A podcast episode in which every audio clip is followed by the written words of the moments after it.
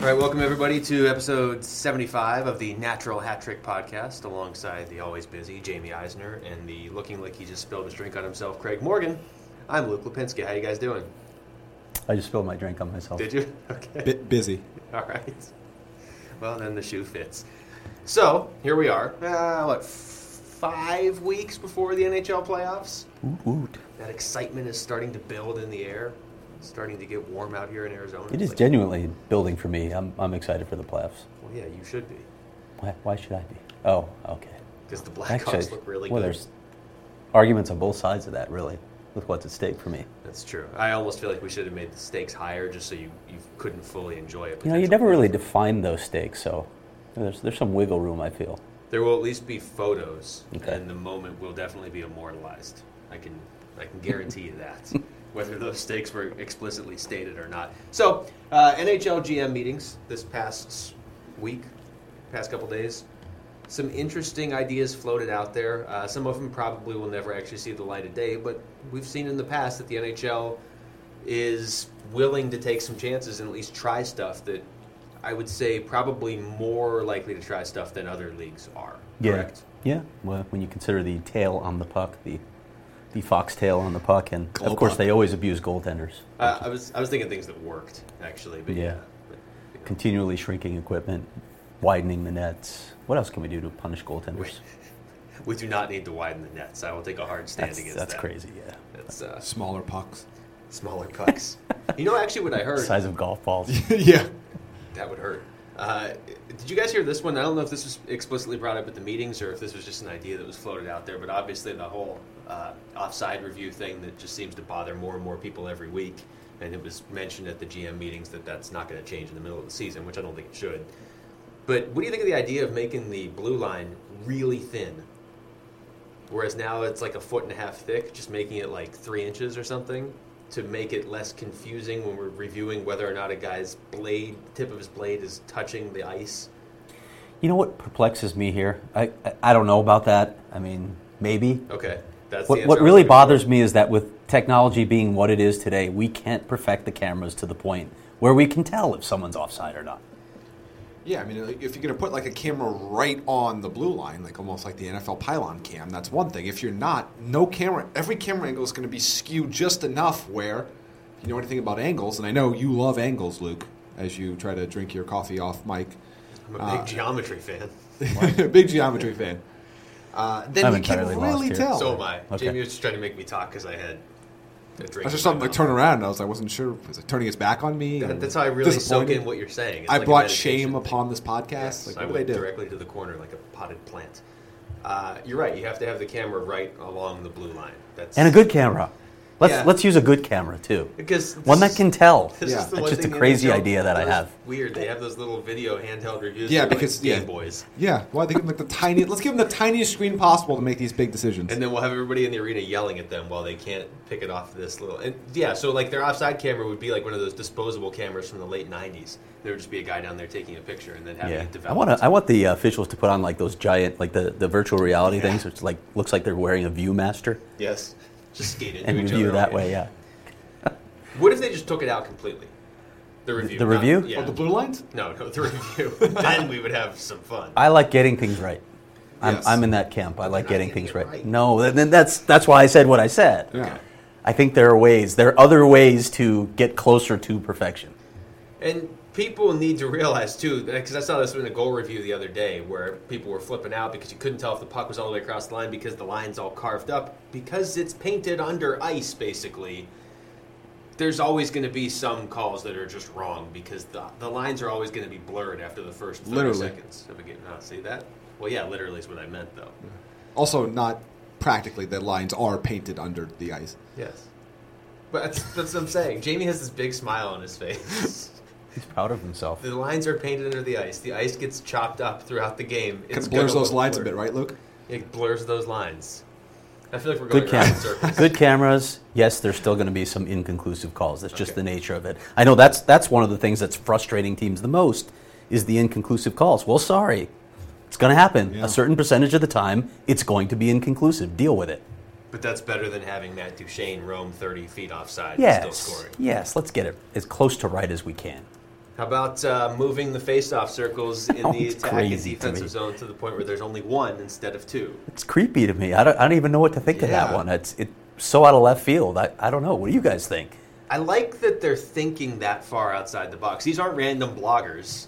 This this isn't the three of us. This isn't Jamie sitting over there coming up with weird ideas. This is the NHL GMs coming up with these ideas. It changes so much if you move it into the middle of the ice. It probably changes your formation Yes. off the faceoff. It changes your strategy, what you're trying to do off the faceoff. Like we talked about off air, you might get more centers who are literally just trying to shoot right off the faceoff, time it, and, and fire a shot toward the net. I don't know. It's it's intriguing to me. It, if you're if you're again, I don't know if it would increase scoring because you'd have to experiment with it, probably in the AHL first. But it seems like an interesting idea because lot- you, you move closer to the, s- the high danger scoring areas. Yeah, you're, I mean, you're right in the slot. A lot of Yeah. times when you take a face-off, if, especially if it's going to the, the center's power side, you know, if the, if the center, if your center is more likely to be able to, to win it quickly to his left or whatever, and you're on the right side, you'll stack both wings to his left and basically have one guy that can either go right to the net and another guy right behind him that'll get a clear shot or whatever.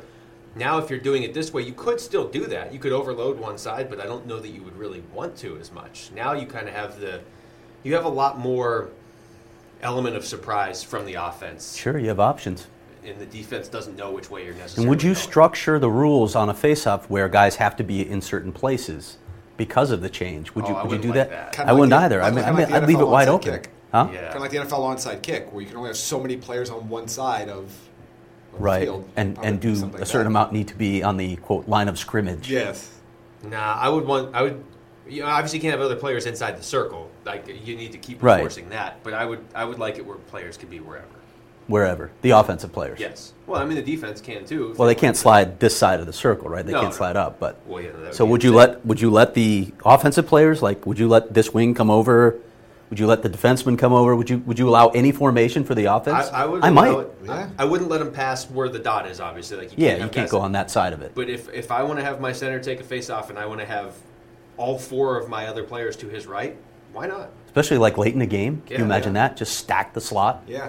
Although it's not the slot anymore; it's Yeah. to one side or the other. So It is weird. it is. It's crazy to think about. But Brave new, Brave New World. Yeah, I kind of I kind of like that. I do too, actually. I would rather them do that than change dimensions of the ice No, or yeah. of the net or anything else. If they change dimensions of the net, I'm really gonna have.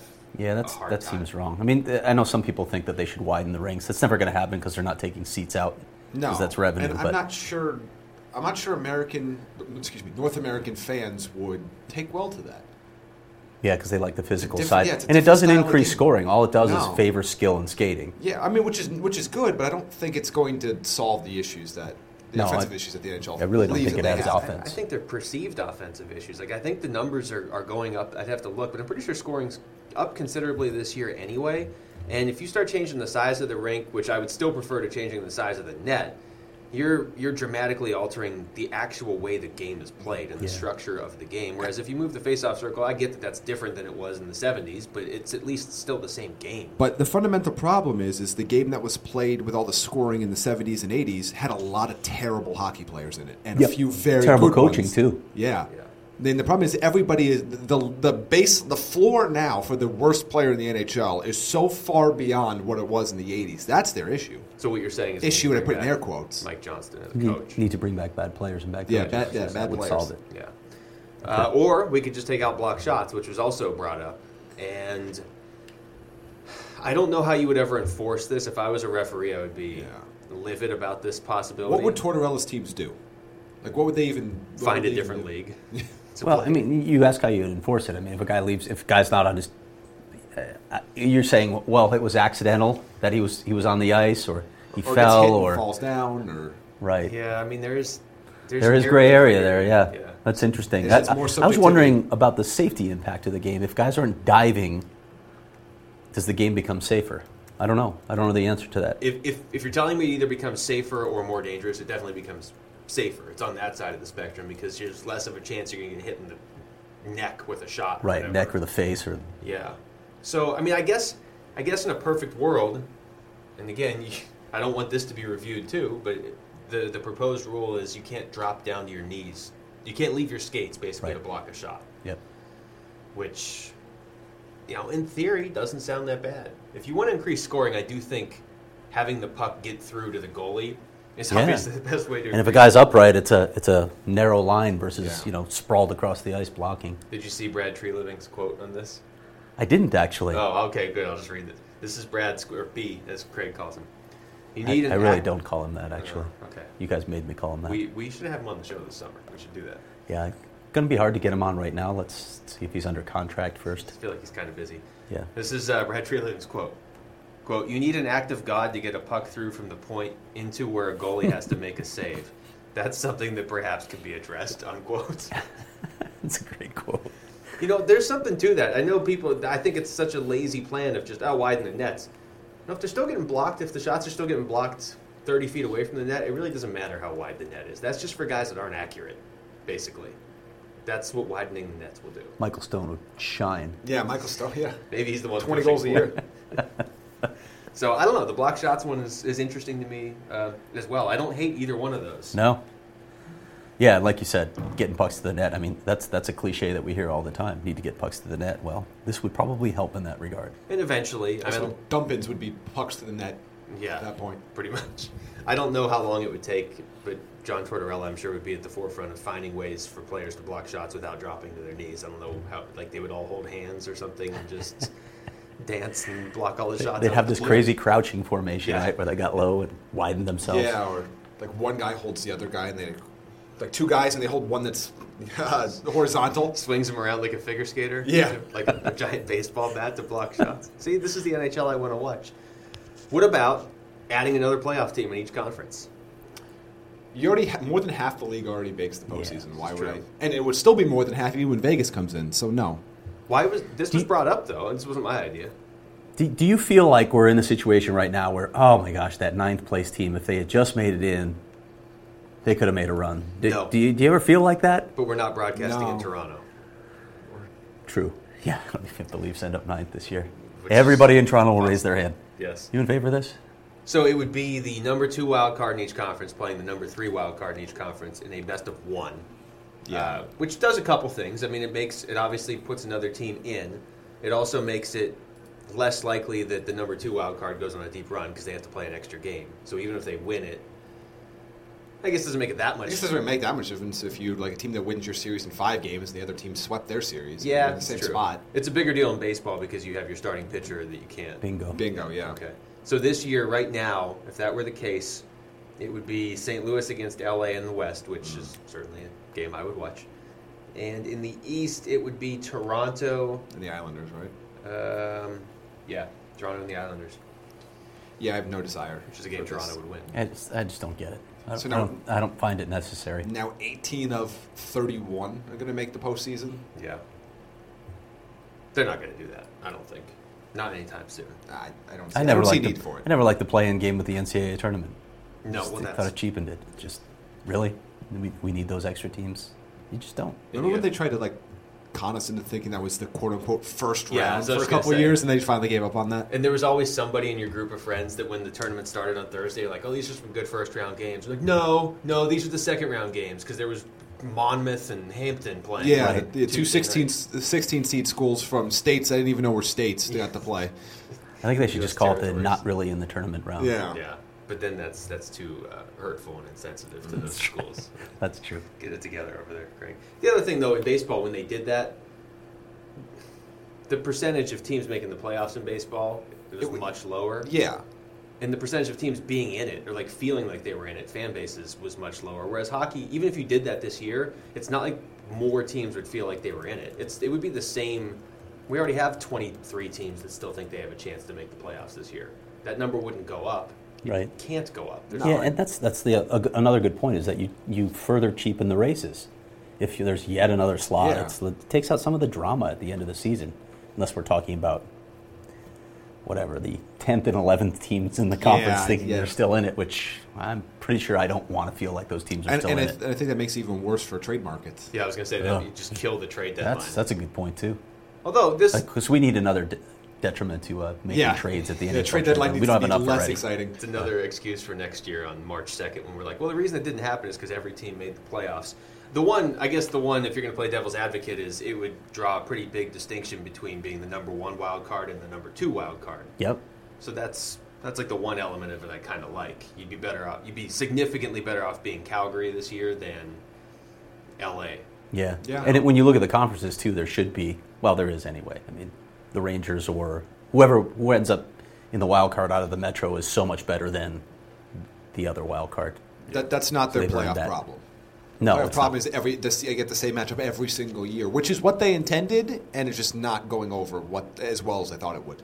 Yeah, I mean, if you want to fix things, then the two changes I would have would be go back to the home team wearing white and the road team wearing their color jerseys, so you can see the different color jerseys when they come to town, and reseed the playoffs one through eight, not division by division, and the same second and third place teams play each other every year. Joe Thornton is having a pretty good career. He really is. It's Yeah. underappreciated, and I know he took some hits early on.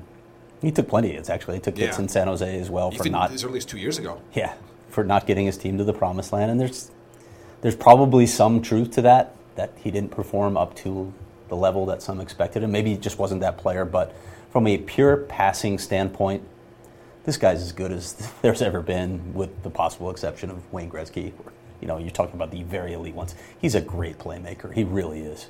Yeah, really. I mean, just uh, phenomenal how long he's been able to keep up at, playing at, at an elite level, and you know, maybe he's got one more, probably one more shot at a cup here this year, depending on whether or not he gets re-signed in San Jose or. You're sticking with that pick, right? Yeah, San Jose I in still, the I cup still final? think they're the best team in the West right now, and I think they have the easier path too. That's the biggest. do thing. have they the only have to easier beat path. one, what I would consider really good team to get to the Stanley Cup final.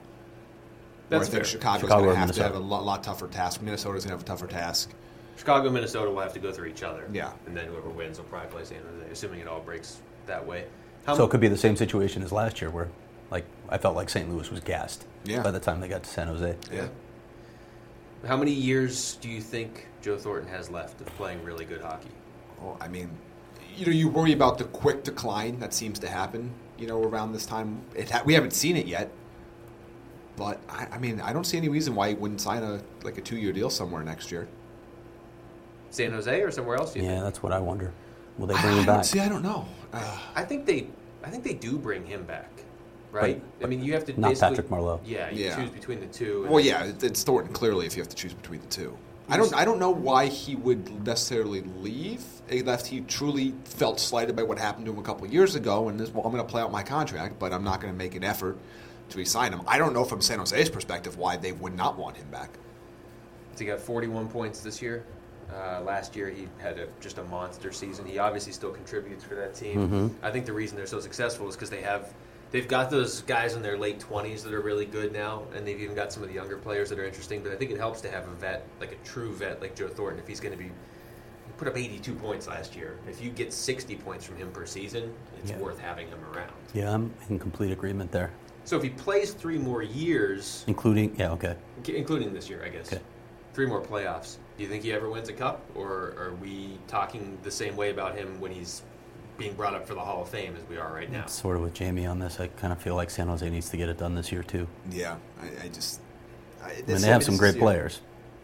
Brent Burns is ridiculous. Brett- yeah, Brett Burns is having an. Um, more and more he plays, and more and more I want him to be the MVP. I mean, what he's doing is un, un, just unbelievable at his position, and. But he's not the chosen one. He doesn't play for Edmonton, so No. sorry, you have no chance of winning the MVP. But but to me, You're probably I, right I on don't that. see San Jose's odds getting better next year or the year after. I think it- last year and now this year are the. This is the time for them to make the run. the only way they would be perceived as better next year is just as silly as this sounds. If they went out and lost in the opening round this year, then maybe they wouldn't be quite as beat up next year. Mm. Nah, I just think it would be more of who are they going to sign. If they sign somebody come out of nowhere, There really isn't any. I just don't But- think San Jose's made enough deep cup runs where that, that argument plays. I, I, maybe if you're if you're coming off one deep playoff run, I'm not sure it's as much of a factor. When you're talking about teams like Chicago that does it every year, that's a lot of games, and you never get the rest. Your body never gets to recover. But It's like the LeBron theory in basketball. Like his teams go to the finals every year, and he plays in the Olympics every couple of years, and so he's played an extra five seasons or yeah, whatever. yeah, I think it- it's more of an effect for a team like Chicago. I'm not sure that that's going to impact San Jose that much. I just you look at their look at their team too. Joe Pavelski is going to be 33 next season, so Yeah, They're- Joe Pavelski's quietly getting into be Yeah. a mid thirties player. Yeah. But I mean, you don't see any drop off. Not you yet. Really, you shouldn't see a drop off at 33, right? I mean, you really shouldn't see that drop off till late 30s for the Well, most part. I if think a you're lot of an people will elite say player. 35, right? Is a- is Yeah, a once you sort of started a getting line. in that mid, once you started getting that 35, 36, 37. But I mean, even by that, it, you, Pavelski still has at least three productive seasons, and that's coincidentally how, how much longer he's under contract, including this year. So Also, another good thing with with Thornton is he's never been a speed guy. It's not like we're talking about true. whatever Phil Kessel turning 38 or something. Joe Thornton's game is not predicated on speed. I guess Phil Kessel's isn't anymore either. But this isn't a conversation about Connor McDavid in 20 years where people are saying, "Oh, he's losing a step, so he's not quite as good." Thornton will just kind of set up and run people over and occasionally throw an elbow and make a great pass. So there's that. Uh, the Dallas Stars making a They're a climb thing. back into No, relevance? No. Okay. no. You shooting that down? Sorry, Carolyn. No. What uh, What do they do next the year? offseason? Yeah, we touched on this a little bit a couple Panic. weeks ago.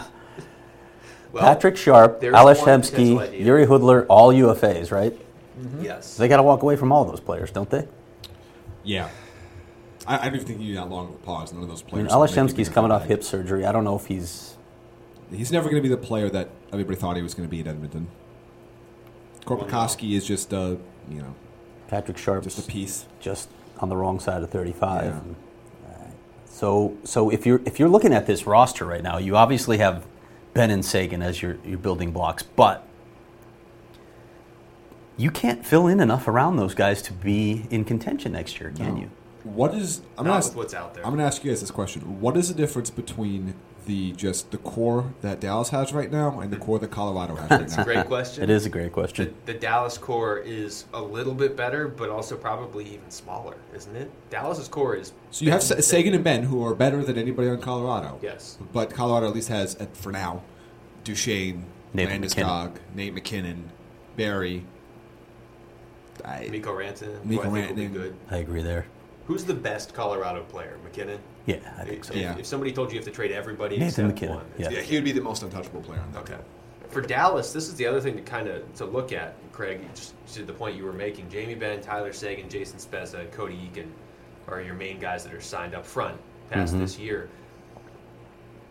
But both goalies are signed next year, so Yeah. you're not winning a cup next year. And th- th- That's why I'm saying maybe next year is just a, yeah, you know what? We're gonna we're gonna slowly retool this thing around those players, and after another year, we'll be out from under the weight of those two Yeah. awful goaltenders that have been a drag on this organization for the last couple seasons. Well, so then does that ultimately cost Jim Neal his job? I mean, I thought Uh, It was a massive miscalculation. It really was. He, and maybe you could look at it and you could say that's really his only mistake. He's done a lot of things well. Obviously, got Tyler Sagan for very little. yeah, because you can't you can't account for injuries uh, like they've had to some of these veteran players. You, No. you just didn't know that they were going to be decimated like this. But yeah, that's I don't know. Is that enough to cost someone their job? if you find yourself punting again next year, then you've essentially cost yourself last season, even Yeah. though you had a fun season, this year to a certain extent, and next year in the Yeah. middle of these guys' prime. Because where I'm going with this is if you punt next season, Tyler Sagan's only signed for one more year after that. And so then you find yourself in this really weird spot that following year where if you get off to a bad start and you're struggling around the trade deadline, Tyler Sagan's making 5.7 million. Are you somehow considering trading him? I mean, what do you He's going to command a lot more than 5.7 million. And I- Don't make that mistake. I don't want to be punting years off of his career. Yeah, I, I just I don't see an easy fix. It's it's so strange after where they were last year. Yeah. But we even then we saw issues. This this We was saw the issues. worst case scenario. Yeah, Yeah. You can't account for all these. We injuries. saw issues, but we didn't see they're out of it, and we're talking about if they have to blow up their team in early March, right? We saw issues of that. Probably can't win a cup with those goalies. And that defense. Yeah, the defense doesn't help them at all, and, and John Klingberg doesn't even look like the same player this year. That team needed to be s- have the puck so often to be effective, and the minute that slipped, they turned right back into the team everybody feared they would be. I'm, I'm gonna allow. Remember how, mu- how I mean they had to puck a stupid amount of time last year. Oh yes, I, I remember all the games against the Blackhawks. it was painful. And but the, the minute that went down to even closer to 50-50, every defensive problem they had, every goaltending issue became magnified. They've been they've had injuries. I mean, again, we still don't know if, if Sagan plays that whole postseason, where that team goes. I mean, there's just, there's a lot of questions there. They got blown out so badly by St. Louis. Wasn't that St. Louis in Game Seven of the second round? I mean, I remember being excited for a Game Seven between two teams that had Stanley Cup aspirations, and before I got home that day, it was over. okay, I'm going to let Craig go off here in a second. First, though, this was your idea that I said I was going to mention at the start of the show, and now that we're a half hour in, I think I'll bring it up. Okay. We're going to take listener questions. I'd like to s- uh, quasi mailbag, even though it's broadcast. So I don't know what you call Electronic that. mailbag. Electronic Ooh, mailbag. an email bag. This could really catch on. Yeah, I'd like to uh, open the floor to questions, reasonable questions, and um, we can't promise that we're going to get to all those questions. Basically, we're going to select the best questions that you want to ask us. Yeah, so but it ask can your be, questions. it can be. JB We'll, immediately we'll allow a goes, certain amount of latitude with those questions. Yeah, or even if you just throw something out there and we end up using it as a talking point or Yeah. Mm-hmm. something, Don't blow it, listeners.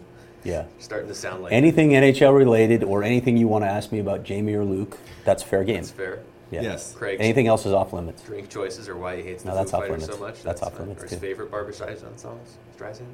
That's how you say her name, right? uh, at the Natty Hattie on Twitter or the Natural Hat Trick Pod. No, I'm sorry, the Natural Hat Trick at gmail.com. Okay. Those are the two you don't want places. him texting you. Yeah, you can text Luke at 602. If you can guess my number, feel free to text me. So just start texting numbers, and there's a chance it'll get to me. Or you can email the show at, at either of those two places I just told We you. could give we could like scramble the digits and let people try and figure it out. That sounds like a fun game for a different show. Give them all ten digits. Yeah. Maybe in the middle of the summer when we're really Okay. bored. Las Vegas. I'm sorry, Vegas. No, just Vegas. Ve- Vegas. adding a team or a player. Wait, I can talk really Yeah. well today. Reed Duke. So now are they The only Duke. going to add players with names like that? Seriously, They're gonna build I their- just laughed when I saw it. Was it? Uh, by the way, what the heck is American Magic: The Gathering? I- Because there's a Reed Duke. If you Google Reed Duke, the first thing that comes up. Actually, I think it was until recently. The first thing that came up was oh, Reed Duke of the American Magic: The Gathering fame, which Of course. it's some kind of game, and I have no idea what it is. And somebody's going to laugh at all three of us because none of us know what it is. I know but- what it is. So you do. Do you? What is it? So Enlighten it's us. Jamie. It's just a card game. It's Do I know what it? I Yes. I Okay, feel like it's a card game. Yeah, wasn't Magic the Gathering? Wasn't that a card? know. I've game? heard of Yeah, the yeah, I've heard of it I've too. heard the I've phrase never before, but I played couldn't it. tell you what it was. If it was a card game like Dungeons and Dragons or I don't even know. Yeah, people are gonna laugh at us because I don't know either. I Well, just then- know it's a game. Okay. And apparently, Vegas's first ever player was really good at it in a different life. So he's he's his last name is Duke, by the way. He's from Calgary, so he's probably a cowboy. Yeah. Just saying. So they It have fits. to they have to sign Ben Bishop, right? Uh, Nikita Pawn is there is there a player like that? I don't know how many other chess pieces there are. Dwight King. All right.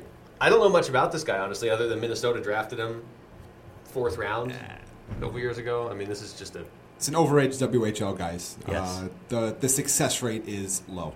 this is basically a trivia question. Shout out to Brendan Shinneman. Remember Felt like this? uh, Wow. Nose Kelly McCrimmon. It's a feel good story. That's what this Yeah. felt like to me. So Uh, I, I don't think you'd have to worry about him on your fantasy team, Luke. Is what Right. I'm trying to say Is that who they're going to trade the Penguins for? Uh, for Matt for a Murray. goalie, yeah. Also, should we clarify because we had uh, we had Carl right into the show? Did you guys all get Carl? Yes, I know I, Jamie yeah, I've been was ch- on. I did chatting get back that, and yeah. forth with him a little bit. I Okay. appreciated Jamie's response. He, he brought up some great points, but I just want to clarify one thing on the uh, the goaltending situation.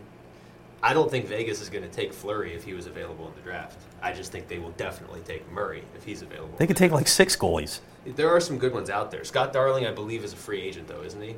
Isn't he an unrestricted free agent? You're the I'm Blackhawks gonna, fan I'm gonna here. go back to that. Carl brought up Mm, Give me a uh, second here. Uh, Phil Grubauer. Grubauer, which which I didn't Yep. think about. no, Yeah. I, I, you wouldn't take him over Matt Murray. No, but if Matt, if Flurry gets traded for a box of jelly beans and Yes, Scott Darling's a a one percent UFA. stake in 7-Eleven, then yeah, you would you would take Grubauer. I think would be your second pick. If Flurry will not, there's no way Flurry could be in the expansion draft, but if he was, do you even think Vegas would take him? I, there's a lot of good goalies No. out there. I, I don't know that you would. No. I don't know why you would, Not unless you're gonna flip him. which obviously is the hardest thing in the world to do, apparently. So Yeah, seriously. maybe you wouldn't want to do that. Okay, I'm just going to say a name and I'm going to let you go, Craig. Oh. All right? To be fair, you suggested I bring this up so you could Well, go. it's it's disgusting. This is like a give and go. You're passing me the puck. I want nothing to do with this puck, so I'm passing it back to you. Artemi Panarin, the Mm. bread man. Mm-hmm. The floor is yours. Well, Yeah, I, I'm sure everyone's aware by now that he w- made an appearance on a Russian TV show what 2012, 2013 was it? I think it was 2012, so five years ago. Yeah. So he was 20 then. So not, this is never excusable, but he Different. was he was old enough to know better. Uh, Yeah, it's not like he was they- eight. It was Yaros, his uh, then teammate Yaroslav Tulyakov. Mm, of course. You all know that. What name, his administrative household position name. does that guy own? Right. They were asking each other silly questions, and Panarin was asked one thing he would never do, and he said, I'd never sleep with a black woman. Well, that that was obviously created a firestorm around the Blackhawks, and you know what's coming from Chicago sports fans now. It's a distraction, it's overblown. What advice might Patrick Kane be giving him for going through this sort of idiocy? Oh, boy. None of that matters. Let's just worry about yet another example of racism or sexism running throughout sports. What a moronic thing to say. And oh, you needed to be reminded, you needed to come back to this later and say, yeah, that was an insensitive remark. Why didn't that occur to you in the first place? Like when you had a that camera was a in your face. disgusting thing to say. when is it ever? when is it ever a good idea to say? It- No, it's never a good to idea. say, It's but never it- acceptable. It's It's- the brashness of doing it on camera too. There's just like Right. an added element of like how stupid or how just completely oblivious to either knowing what the situation is or not caring, which I think would be even worse. Prob- to do probably it on what it to do is. something like that on camera. Are you, are you? I'm assuming you're trying to get a laugh. Is that? If you- if you somehow found that funny, I'm Mm-hmm. not sure. I, I, I don't run in circles where that's considered funny, No. so I don't feel like a know. lot of people do No. Yeah. anymore. But so, I guess if you want to, if you, I don't, I don't even know if, if it's even worth talking about it as a hockey Well, story. I It's just, I mean, people, the black people, people have at least commended the Blackhawks for denouncing it immediately and for him for apologizing immediately. Yeah, great. So they have a good PR department. Who cares? yeah. This is gonna, this is gonna dog him throughout the playoffs now, and Oh, it yeah. should. It should. It really probably should follow him throughout his career, honestly. But yeah, just like Kane's. Well, again, exonerated in the, in the court of law, but still in that situation and still have questions. Yeah, and you know Panarin's from a different country, and he doesn't have the fan base that Patrick Kane has. Not that you know. Not He had a trying to really define he had a these growing things. fan base, and he was the darling of that city, and he Yeah. probably will remain the darling of that city with a, a bunch of idiots. But this is disgusting. It's disgusting, and it just I mean, when you look at the Blackhawks now, and you have those two guys flanking Artem Anisimov, anytime that line steps on the ice now, I expect him to be booed. Yeah, you know it, the one thing I'll say in fairness to the Blackhawks, he wasn't a Blackhawk when he said this. This was years and years ago, which you know I I'm think, not sure if that actually makes that better. Well, because you're saying they should have known better when they signed him. Well, I mean, I don't think. Look, I'm not naive enough to think any sports team would that use that as a reason not to sign a highly talented athlete. Mm. I mean, I'm just like that's the world we live in. My Yeah. greater point too, and what I was saying originally is, it, look, these both these guys got exposed for who they are.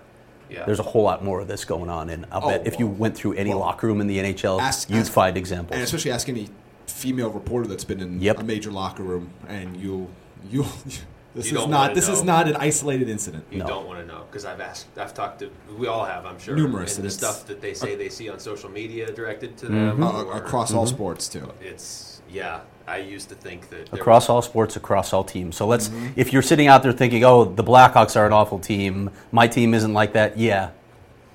Sorry. Do a Probably. reality check, because there probably are guys on your, in your locker room. or, who are or at least just there the have same. been. I, I don't want to paint that bad of a picture where every team has players like that right now, but there, it is unfortunately more than you would think before There's you got into there this are there are business. scales. yeah Mm-hmm. Yeah, there- there this are is- scales, this is there are- different. not yeah. not quite to this extent, but just Because there's some that are far worse than than that that happened and that Yeah. still happened. Mm-hmm. yeah, yeah. You would think it was something that happened back in like the seventies, but there wasn't social media. Social media is the problem. It really is as much as Well, Yeah. And Or- again, yeah. there's going to be, like I said, there's going to be all kinds of stories now about how this impacts Panarin and the Blackhawks. I don't care.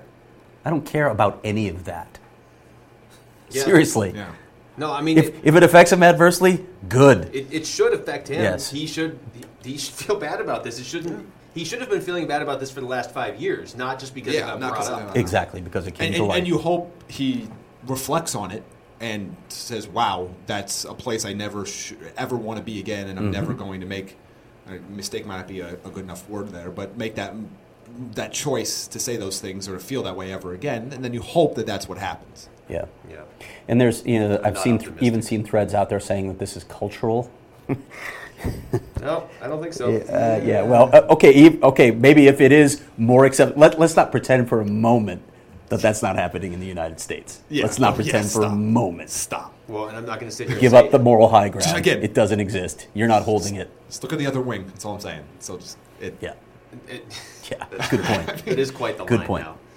And there's a lot of Russian players in the NHL who have never said anything this stupid. So that's the Yeah. other angle of just painting it with the oh, it's cultural brush. That's that's about as lazy as you can get. On the ice, Yeah. By the way, the Blackhawks have won 12 of their last 13 games, and dominated Edmonton in the one loss.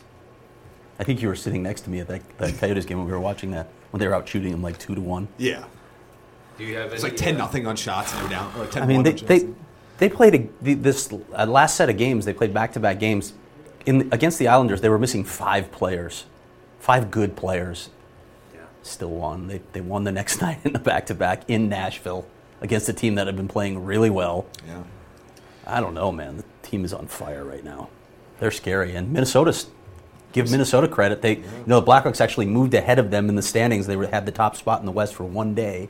Minnesota wins two straight, so this is going to be an interesting race. I think the, I think the Blackhawks will probably win the division at this point, which was never my thought. I'm not sure. Minnesota Minnesota still has two games in hand, I think it is. and- yeah, Yeah. Well, one was against Chicago. the Yes, other's that, not a there- game in hand, but that is a very big I know, game. the history these two teams have bothers me so much because I, I really like Minnesota.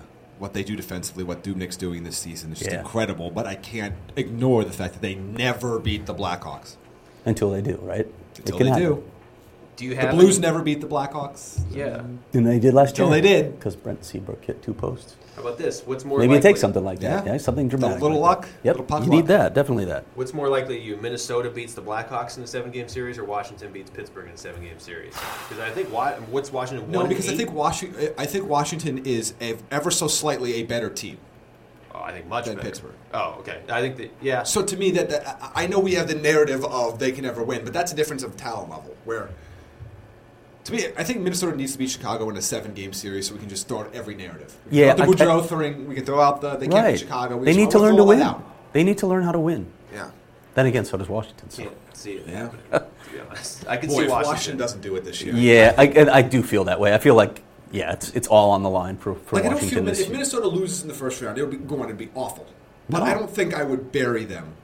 If, if Washington loses early, I Well, what's early? I mean, if Minnesota loses in the first or second round again, this is what they do every year, right? So at a certain point, you're gonna Yeah, if you win the West and then you get bumped in the second round, it just yeah, it feels hollow. Because then at a certain point, Minnesota is better this year than they were last year. We all agree with that. And if they don't go any further in the playoffs, then what do you really? Then you feel like you need to change something in the playoffs again. I mean, I look Washington last year.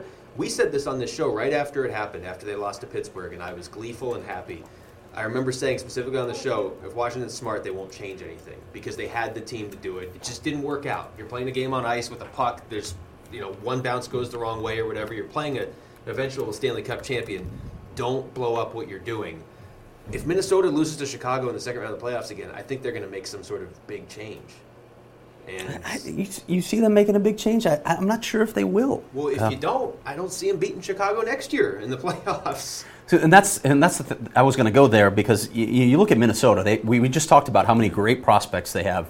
They have a great system, so they should be good, conceivably for a long Yeah, time. I- Now I don't know how long Eric Stahl is going to be good in playing at this level. That's important. Yeah. it's been a key, Oh, maybe Yeah. the biggest key that and Boudreaux to turning them around. But when you look at Chicago, you think, okay, eventually this team's going to age. Well, well Taves and Kane are still in their prime. Maybe you worry about that blue line a little bit, but then you read Blackhawks have like half a dozen prospects averaging like a point a game. Yeah, So and those and, and, prospects get Maxime better. Shulunov may come next Yeah. year from I mean, they just keep restocking it. Yeah, and also they might be getting older, but I'll worry about that in three or four or five years. Right. They're not 35, 36 right now. I mean, it's. The concern with them is that you have so much money tied up in certain guys that, it's, you know, kind of what you were saying a couple weeks ago, Craig.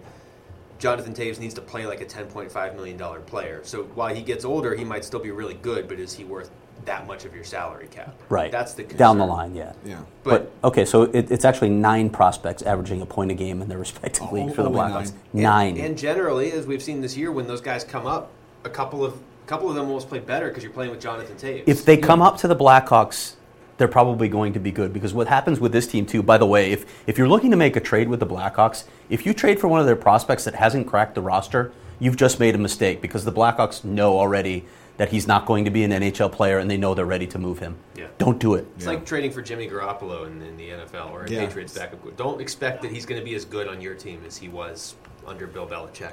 Plus, they'll be fine because they'll use the, the post 2021 lockout compliance buyout on Jonathan Tays, and There you they'll, go. they'll be fine. I like it when Jamie looks four years into the future for us and kind of gives us. some Is that a thing? perspective. I don't know if It will be, 2021 is a right? thing, but it's, it's going to be a thing. They will lock out It will again. be. They will get compliance buyouts to make up for all the mistakes like they usually do. And uh, uh, they being general managers, teams. Hmm. The collective they, the Yeah, government. the collective they. Can I um, can I give a shameless plug to something Craig wrote that I haven't read yet? Did you write your story on the uh, on playoff matchups you would least like to see in the first round? Yes, I did. Okay, you guys both said Boston, Ottawa, correct? Wasn't that your main? Yeah. one? That was I'm on not the list. inspired by that series at all. Not even a little well I'm hang not on. either, but aren't you kind of interested in seeing Brad Marchand and Alex Burrows fight each No. other for seven games? Not really. anger each other? Okay, that's fine. Calgary, Chicago is the one that I posed to you guys because I just think it would be a actually my, my no thank you was ottawa florida that was the Ugh, top of my okay, list Well, yeah, I wouldn't want to see Buffalo, Carolina in the first round. okay Uh, Calgary, Chicago, as I told you, I don't think that series even goes four games. i used your line actually Oh, i did stole you? it Nice. see bit. Yeah. as, as a colleague noted I'm a colleague. As a colleague. you like wow. being a colleague It's the highest praise I've ever gotten, certainly from Craig or Jamie. But we should say Calgary hasn't lost a game in like a month. yeah What's going on there? No, I I think they're feeling the pressure of their general manager not having a contract. So The proper motivation to really get them going. seven straight games. Uh, yeah, and, and if you look at it, they're, they're getting balanced scoring. Everybody's scoring for that team Yeah. right now, so it's an ideal situation. You're not reliant on one line carrying you, or you know, cou- even two lines. They're getting production up and down the lineup, and that's that's where you want to be going into the postseason too. Who's their MVP so far? You have a thought on this, so why don't you go ahead? I do. 'cause You're I'm just gonna setting write something. up yourself. Uh, yeah, go ahead. yeah. I'll just throw it right That back was- to you. That was me chipping the It's a puck, puck off that the I don't wall want. to myself. Yeah, okay. It's not even a give and go. It's just me passing to myself. Yeah. Uh, I know that Johnny Gaudreau is coming on, and he's the reason they've won seven in a row, and Sean Monahan's picked it up. Michael Backlund still leads the team in points. He's one goal behind Sean Monahan for the team lead in goals. We were talking off the air, and you're right, he's not going to win the Selkie, but he's doing Selkie like things this year. I think he's, he kept them. He was a major reason they hung around when Johnny Gaudreau was doing nothing at the start of this year. If the season ended right now, he'd be my Calgary Flames MVP. Now, if they end up getting second place in the Pacific, which, Which is, is very possible, Absolutely. and Gaudreau just continues on this tear he's on, then maybe you give it to Gaudreau. But I will point out, Johnny Gaudreau has 13 goals this year. It's not like he's running wild in the goal scoring department. So whether he's the team MVP or not, he's a major reason they're still in this, and not just still in it. They're way into that first wild card spot and very close to taking over third in the Pacific or second in the Pacific. Which is a perfect segue into discussing these great playoff races that we're seeing. Yes, it is. Calgary Edmonton in a first round matchup. Would you like to watch that? Thanks for validating me. Can you say that again? I just wanted to hear it again. now I feel like it's, Okay. it's being all sort of staged. yeah, what's Anaheim Chicago in the first round? Is that interesting? yeah? Actually, I, I actually don't have any fear. Antoine Vermette on the other side scoring game winners when he's not suspended. He Well, doesn't, yeah. he doesn't do that er, in the early rounds. So neither does Anaheim. Shows up later. No, uh, well, let's start in the Pacific Division then, Right. since you were mentioning Calgary, and right now, you look at the the point spread between Edmonton, who's in second place, Anaheim in third, and Calgary right now sitting in the first wild card spot. It's two points, so anything can change there. I think we're all in agreement that San Jose is going to win this division. Yes. They've been the best team all season, but I don't know what's going to happen here. It's it, and there's no one. Well, LA's in this race too. By the way, they're they're falling off a little bit. They're probably more looking at a wild card spot at this point. But those three teams, it's really hard to tell the order. And, and when you think about playoff matchups, it's it's a fascinating combination of things that we could see there, including the Battle of Alberta, which I- I, I think wanna I'd like to s- see most. That's what I want to see. Yeah. I want to see a battle of Alberta. I want to see all those all that young talent on the ice at the same time. One of those teams get into the second round to lose to San Jose. That's so that takes Calgary jumping Anaheim. Which I kind of think is going to happen. Yeah, unless they Feels Anaheim- like it. And I'm just so uninspired by Anaheim this year. I think they're getting by, and John Gibson's been hurt. I'm assuming he's coming back here at some point. They're getting by on, on being a good team that has experience, and so maybe along those lines they get better when we get closer to the playoffs. But they're just Edmonton's on the way up. Calgary's on the way up. San Jose's clearly better than Anaheim. And then there's just Anaheim. Well, it helps they never lose at home. That- I, mean, that is that's, I helpful. mean, that's been the big thing is it, it going, Right. going to the Honda Center. It's, they're a very tough team to beat. Yeah. If you had to and guess- they've gotten a lot of OT points. where Connor McDavid ranks in the NHL in terms of just goals, what would your number be?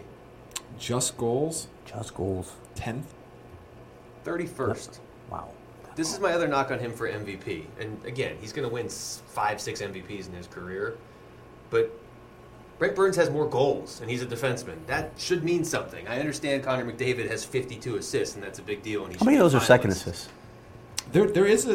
I don't know. I, I don't know if NHL.com has it anymore since they screwed everything up. But Better than E ESPN. But they- according to but Luke. they did No, have- They just don't throw go in the there. assists. They just the assists are in a, ver- a variety. We'll of just give you the orders. assists. We're not going to tell you. you yeah, set up but there the goal was, by there was a giving place you we first could easily assist. look up primary and secondary assists. Yes, Because that's Hockey the analysis? reason I asked that, and you guys know this from being in NHL buildings, second assists are they're dicey things in the sometimes NHL. they're great. It's not quite hits. but Yeah, it's bad. that, uh, Yeah. yeah. Well, 'cause Sometimes the guy actually touched the puck right before the player who set up the goal. Sometimes not so much. Sometimes second assists get added. So I- I'd love to see that stat actually. I'd love to see who's leading. They should have a leader for second assists. They should. They- I would guess most of McDavid's are probably primary assists based on how I've seen Probably. play. But I just found that interesting that, again, and I've, I know I've railed on this for the last couple weeks, but the fact that people have decided it's a foregone conclusion he wins the Hart Trophy and he's 31st in the NHL in goals is a little interesting to me. It goes back to that argument of what does Edmonton look like if Connor McDavid's not on this team? And, and the answer is they're a tire fire. But- they're, they're a terrible team. Last year, Patrick Kane wins. I think we all agree he should have won. Chicago's still a playoff team without him True. last year. So I- 32 of 52 32 of 52 are second? are primary. Our primary. Okay. Okay. That's a good percentage. yeah. Nah, I'm not ripping McDavid, but he's still not my MVP this year. Luke Cates, Connor McDavid. Yeah. That's the latest. he He's is my- replaced Toronto. He is actually my favorite player in the league to watch. Okay. So take that, Craig. But you don't think he should win MVP. You think Brent Burns should. Now, there's a strong argument there. Again, that's, that's what I'm hearing from people, from voters. When they look at this, they look at, first of all, Brent Burns is going to win the Norris. And I think, wrongly so, people say, well, he's already got his award. Now let's vote for the MVP, which means the best forward.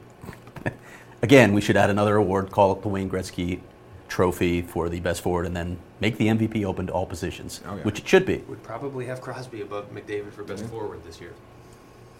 Fun fact McDavid, or Mike? McDavid leads the entire league in primary assists. Look at that. Jamie found the primary assist See? stat page. Second, Michael Granlund of Minnesota. Look at that. He's been terrific. That's Henrik Zetterberg third, because of, of course.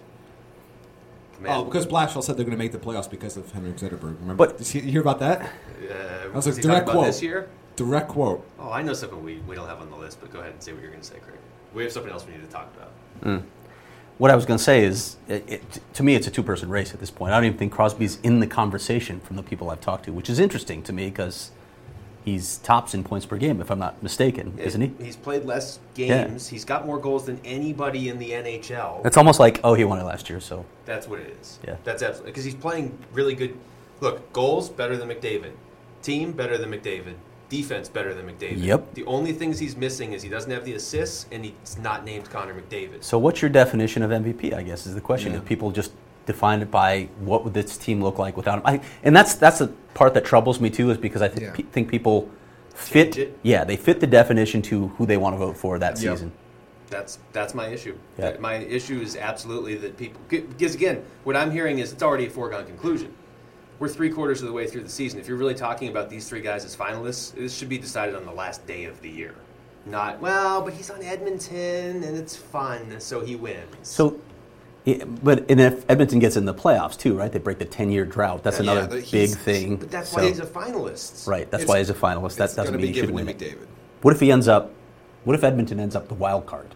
I still think. I think any scenario in which he stays healthy the rest of the year and they make the playoffs, he's going to win All, the MVP. every yeah, every Canadian writer is voting for Connor McDavid. So Brent Burns playing defense has more goals than him. San Jose would not be nearly as good as they are without Brent Burns. That's probably a wild card team without Brent Burns, honestly. And he's near him in assists, and we're still giving it to McDavid yeah. Yeah. just to fulfill the narrative of he's Mm-hmm. here, he's arrived. Right. Okay, cool. So then why do we even play these games out? I don't know. Uh, Uh, where am I going after this? Calgary. Did we, we didn't really get into Calgary that much. We just talked about Backlund. Yeah, we were talking about the division races, so I just I don't know if there's anything more to say on the Pacific other than there are, there are three teams and we have no idea what position those three teams are going to finish in yet. San Jose's winning this division, but I really want to see Calgary Edmonton more than I want to see Anaheim play either one of those teams. Yes, I- I'm with you on that. The only reason I'd want to see Anaheim Edmonton is because I could drive over to Anaheim and watch McDavid in the Yeah. playoffs for the first time. There's one more stat before I get off the primary assist thing, Oh, just boy. to make Craig happy. Who has the Uh, least amount? Fewer than half of Eric Carlson's assists are primary. Oh boy. Oh boy. Just just to make Craig feel better. It's 'cause he's Rabada- focusing on defense more this year. He actually is. Radim Wonder Rabada why. tied for 11th. In primary assists. Look at that. And shootout master. Uh, L.A. or St. Louis is missing the playoffs. We agree on this now. Yeah. we're saying Yeah. Calgary's. in. You know, I, I kept I was looking at Winnipeg. I'm like, am I going to get sucked in again? Are they going to? And then you know, I know it's San Jose, but they're at home. You just got a big win. You need to win your home games, and then you, you go ahead and lose that game. Winnipeg does this all the time. They just can't get on enough of a run. They can't sustain consistency enough to get themselves into a playoff position. They've allowed 209 goals this year. but they've scored 200.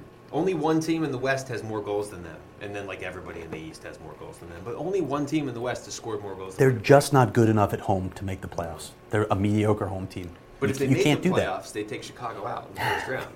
It's, it was scary what they did to Chicago early in the season, Yeah. but Blackhawks did beat them the Last last time they three played. There are only three teams in the West that don't have a winning record at home Colorado, Arizona, and Winnipeg. And that's why they're not going to make the playoffs. Yep. With Winnipeg, it's just goaltending, correct? That I mean, Mm-hmm. are they That's firing their, Paul that's, their Maurice? big, that's their biggest thing. They got so many offensive pieces, and to not make the playoffs is they're like the. But again, why are you so bad at home? Why I, I don't Yeah, I get don't- that. yeah. They're a pretty good road team. I mean, all things being considered, Yeah, I mean, if they're you're better. one game under NHL 500 on the road, that's probably enough to to get you in the playoffs at least. But they're a 500 team at home. I want to say they're going to make it next year, and they're like building towards it, but they kind of are what they are at this point. Yeah, it feels that way. Over in the How East, much better can Patrick Line get? Yeah. I mean, Yeah. Is he going I mean- to score 60 goals? Are, are- are they are they a, f- a flurry team? That's interesting. A flurry team. I like that. Is Calgary a you flurry just, team? you just want to hear Flurry's going somewhere. Well, yeah, I do. Well, I hear yeah. he's going somewhere. There's Um, that. Calgary to me has always made the most sense, but actually, because none of Calgary's goalies are signed after this year. Nope. But to me, Flurry fits on a team that's trying to get into the playoffs, and that's Winnipeg. I don't know. Connor Hellebuck hasn't been that great this year. no, he is not. We'll see. Uh, over in the East, this is what I feel like we need to talk to before we get into the playoff race.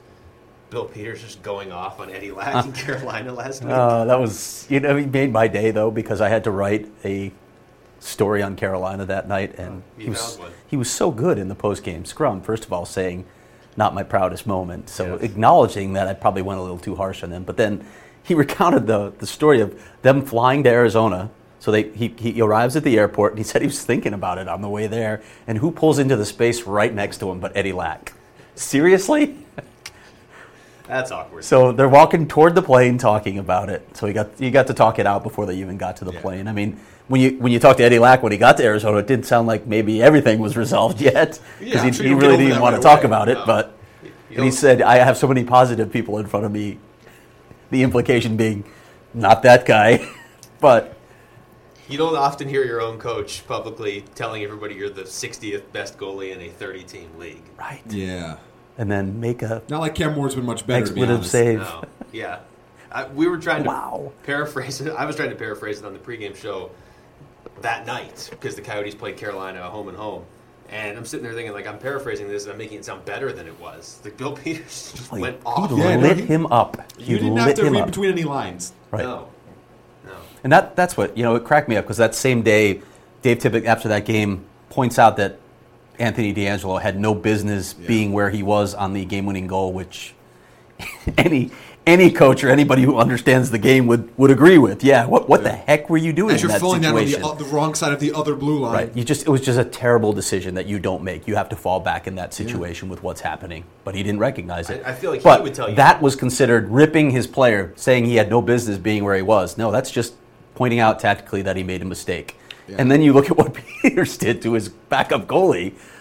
That's criticizing your. That's calling your guy out publicly. That's unbelievable that a coach Yeah. would do that in this day and age. Did you think we were going to see him on Sunday? When I, I, he made those comments on Friday, I know they're playing the same team, back to back games, not back to back nights, but a home and home. Did I expect to see Eddie Lack? yeah, I expect to see Eddie Lack like late March. Here, here, here's a funny thing. I, I asked Ricky Olchek, the uh, assistant GM of the Canes, who was going to be in goal, and it was Cam Ward, according to him, before they left. That conversation on the tarmac is probably Bill Peters tossing him a bone, like, "Wow, I really threw you under the bus. Hey, we're going to play you in the, this next game." That's what it felt like to Yeah. me. Okay, now flip If I side. can't sit him twice in a row after saying that, I can't, I, you know, I, I need to make some concession to this guy because I went way too harsh on him. I'm going to give him a chance to play. And oh, by the way, it's you know, it's in Arizona. Yeah. So What if So- the Coyotes win that game like four two though? Is that is that just Well, it? after that puck trickled through his legs that, that he failed to squeeze, I was like, uh oh, yeah, here we go. yeah, you're waiting for the. right? Yeah, for the floodgates to open if they had. I feel don't know like what it would've we would've played seen out. him left on the tarmac, leading or like Lane Kiffin or something. Maybe We'd so. just see. uh, Eastern Conference playoff picture. It is Yeah. not a given that Toronto makes it in. How about uh, if I ask you this right now? Over under.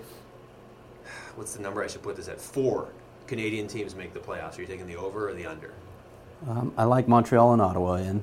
Okay. Uh, Edmonton's going to be in, and Calgary's in. So I'm saying, oh, Push. it has to be, yeah, it's a push because Winnipeg's not getting in. Vancouver's out. Vancouver's so it's out. really just Toronto at this point. We may see. We're definitely seeing four Canadian teams in the Yeah. playoffs a year after not seeing any, and we may see five. Toronto's not out. No, they're not out, but No. they're not playing very well right now, and that's that's telling to me. This is a young team. O- Other teams have turned it up a notch. They're playing basically playoff hockey right now, or p- pre-playoff hockey, as Shane Doan calls it. And they haven't been able to match. They're not playing well right now, and they've fallen out of the playoff picture. Now, granted, Yeah. they got to catch the Islanders, so They're a it's point back. still possible because it's the Islanders. But Tampa Bay is one point back of them. That's Yeah, true as Tam- well. Tampa Bay- I feel And like Florida's Tampa right Bay's there. gonna do this. Florida's right there. I, I s- I feel like Tampa Bay's going to. even though they lost the other night, I, I still feel like Tampa Bay's going to sneak in there. Can we talk about a potential Washington Tampa Bay Mm. first round match? that'd be so. I mean, I apo- love it. apologies to Carl, Love it. but that would be so fun for the rest of us that don't have a rooting interest. that would be the series I was watching closer than any. By the way, are that'd we be sure the Islanders need to like actually find another coach? Can they just let Doug Waite and company just continue this path? Why would you mess with this now? Well, Oh, it is the Islanders, so whatever they do is going to be the opposite of what you think they should do, right? They're going to have John Tavares be a player coach. I, don't- yeah, I I, wouldn't mean, miss a coaching coaching's not the problem there. Yeah, no. coaching is not the problem there.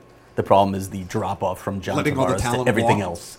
Well, you know, it's funny you mentioned that because we were talking in the office the other day. We were trying to come up with each sports comparison. We were talking about Mike Trout and what the sports, the biggest drop between a team's number one player, talent wise, and their number two player. And on the NHL, the, the consensus that we came to was the Islanders. Might it's gotta be.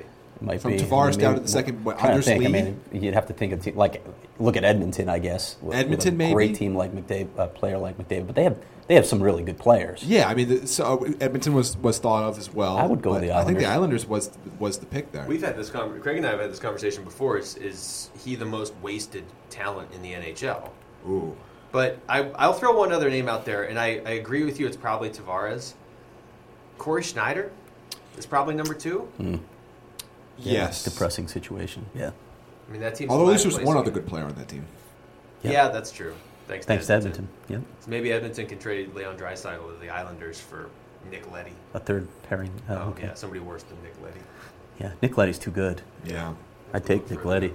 Yeah. you know, Drysaitel to, Puck-moving to defenseman. Phoenix for Let's see, who's a good uh, Kyle Wood? Kyle, There you Kyle go. Wood They is need a our- right-handed defenseman up there. Yeah, Our perpetual trade. Chip. Sorry, Kyle. Sorry. Yeah. Once he plays a game here, we'll be less inclined to trade.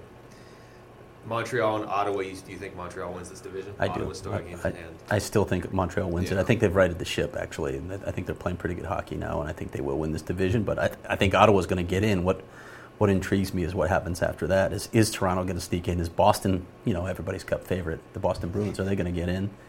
They're playing pretty good hockey lately. They are. I think they're in. I think they're going to be in. They're not automatically. So you in think the- the, the top three stays as is? That's sort of how I feel it's Yeah. going to play and out. I think the Rangers have a nice, cushy path to the Cup final right now. Yeah, because how would that work? They would go through Montreal. Montreal and then the winner of Ottawa, Boston. Yeah. I'll take my chances on that over trying to go through Columbus and Washington, or Columbus and Pittsburgh, or Pittsburgh and Washington, or whatever combination they'd have to go through if they win a few more games here. So just chill. You're and then just we'll chill just for a little bit here. so we'll get to the conference finals, and then we'll sign Kevin Shattenkirk in the offseason. Yeah, pretty much. okay.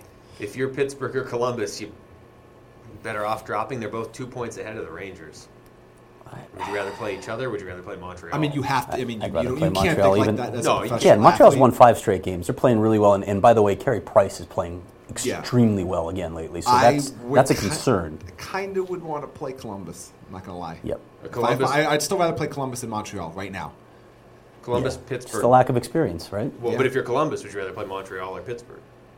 Montreal, without question. Montreal without question. but rather than I- I- Pittsburgh. I, mean, yeah. it's, it's a short list of teams that you know I'd rather play face the Penguins than. yeah, I kind of rather go on the road for a seven gamer against Montreal than e- e- be at home even for seven games against Pittsburgh. That series is going to be a bloodbath because Columbus definitely not quite to the extent of Philadelphia a couple years ago, but for the most part, they play their best hockey against Pittsburgh. Like they have it. I feel like John Tortorella has posters of the Penguins players up in the locker room, and that's like their target. And if they could take out Pittsburgh in round one and win their first playoff series, even if they lost to Washington in four games in the next round, that would be that would make their season. That's does- that's a potentially great series. How is that division going to shake out? By the way, It's, it's other than Washington winning it, and then the next three teams are separated by two points. same thing. Yeah, same thing as p- the Pacific. Yeah. Could flip flop a number of ways. So good luck figuring that out. Who, who makes it? Toronto or the Islanders? Or t- we we all said Tampa Toronto, Bay. Tampa, huh? I think Tampa. Tampa Bay. So Toronto and the Islanders both miss, and Florida misses, And then Toronto gets the and first. pick. Philadelphia misses. By the way, too. Yeah, we talked about that last week. Yeah, they don't. Uh, they don't inspire a lot of confidence. Nope. Uh, before we wrap up, I want to ask you about the expansion draft. What would you like to know? Just your thoughts on expansion. it's in the notes. I feel like you have things you want to tell us about the. How do My you, thoughts on expansion? I'd like to see Seattle, Okay. uh, San Diego. How come nobody ever talks about San Diego? Is it just because it's an awful sports market? But they don't have an NFL team now, though. I know. Yeah, I don't, have the, they don't have much else to do except you know the weather and the, the shops and the beach and good the food. I will- Gaslamp District and just the so zoo. you guys know, and- if, if they get an NHL team, I'm, I'm applying for that job immediately. All of them. Okay, We're gonna move- we're Within, gonna move all within the one Fanrag minute, my headquarters. application will be in. You can Okay. still. You'll drive back for the podcast, though, right? no, we'll just move the Fanrag headquarters to. There you just- go. We'll just take a bu- get a building that, works. looks out on the beach. I could drive back 41 times a year for the Coyotes. We could do the road games from San Diego. Seriously, San Diego would be an unbelievable place. And they only have one pro sports team. You know, right? And they Right. really And they support the Gulls. They do. 'cause They they're do. cheap. up to and Well, including they- Adam Jones, Baltimore Orioles outfielder. Maybe that's it. Maybe San Diego just needs a hockey team. They love hockey there. It's the solution. Just to most saying. Problems. But I guess Call me Gary Bettman. because I need to be more specific if I want to get actual answers from you. How do you feel the expansion draft is going to affect trades immediately following the Stanley Cup this year? Ooh, it's going. There, there's as John Chaika, the general manager for the Coyotes, said, half his calls on trade deadline day were about expansion possibilities, about deals. So, I think it's playing a huge role this year. And when you look at it, I mean, obviously Vegas is the team that's influencing everybody. Nobody knows what they're going to do right now. You can, you can sort of have a feel, but you see the, the thing. The thing about the expansion draft, uh, in a lot of ways, is just like the draft. There's there's a lot of smoke screens being sent. So. People lie this time of year. They, they always lie around these sorts of events. So if you think you have a handle on things, don't be so certain. But the Coyotes are going to be a major player in this because they Absolutely. have, as I wrote today for us, uh, They have plenty of. s- They have They all have- the cap space in the world. They Yes. don't need to keep anybody. they have all these assets in draft picks, young players, and they have protection slots available. They need to so keep like three players. you know you don't want to lose that guy for nothing. Columbus, Minnesota, etc. Yeah. Let's make a deal. It's a great spot for them to can, be in. We can give you something for that asset, and we have the protection slots, maybe two, heck, maybe three available to take on players if if the uh, situation is right. I, uh, I wa- I doubt this will happen, but I do wonder if in that scenario, and this is uh, just I don't know, one if the league would even entertain this at all.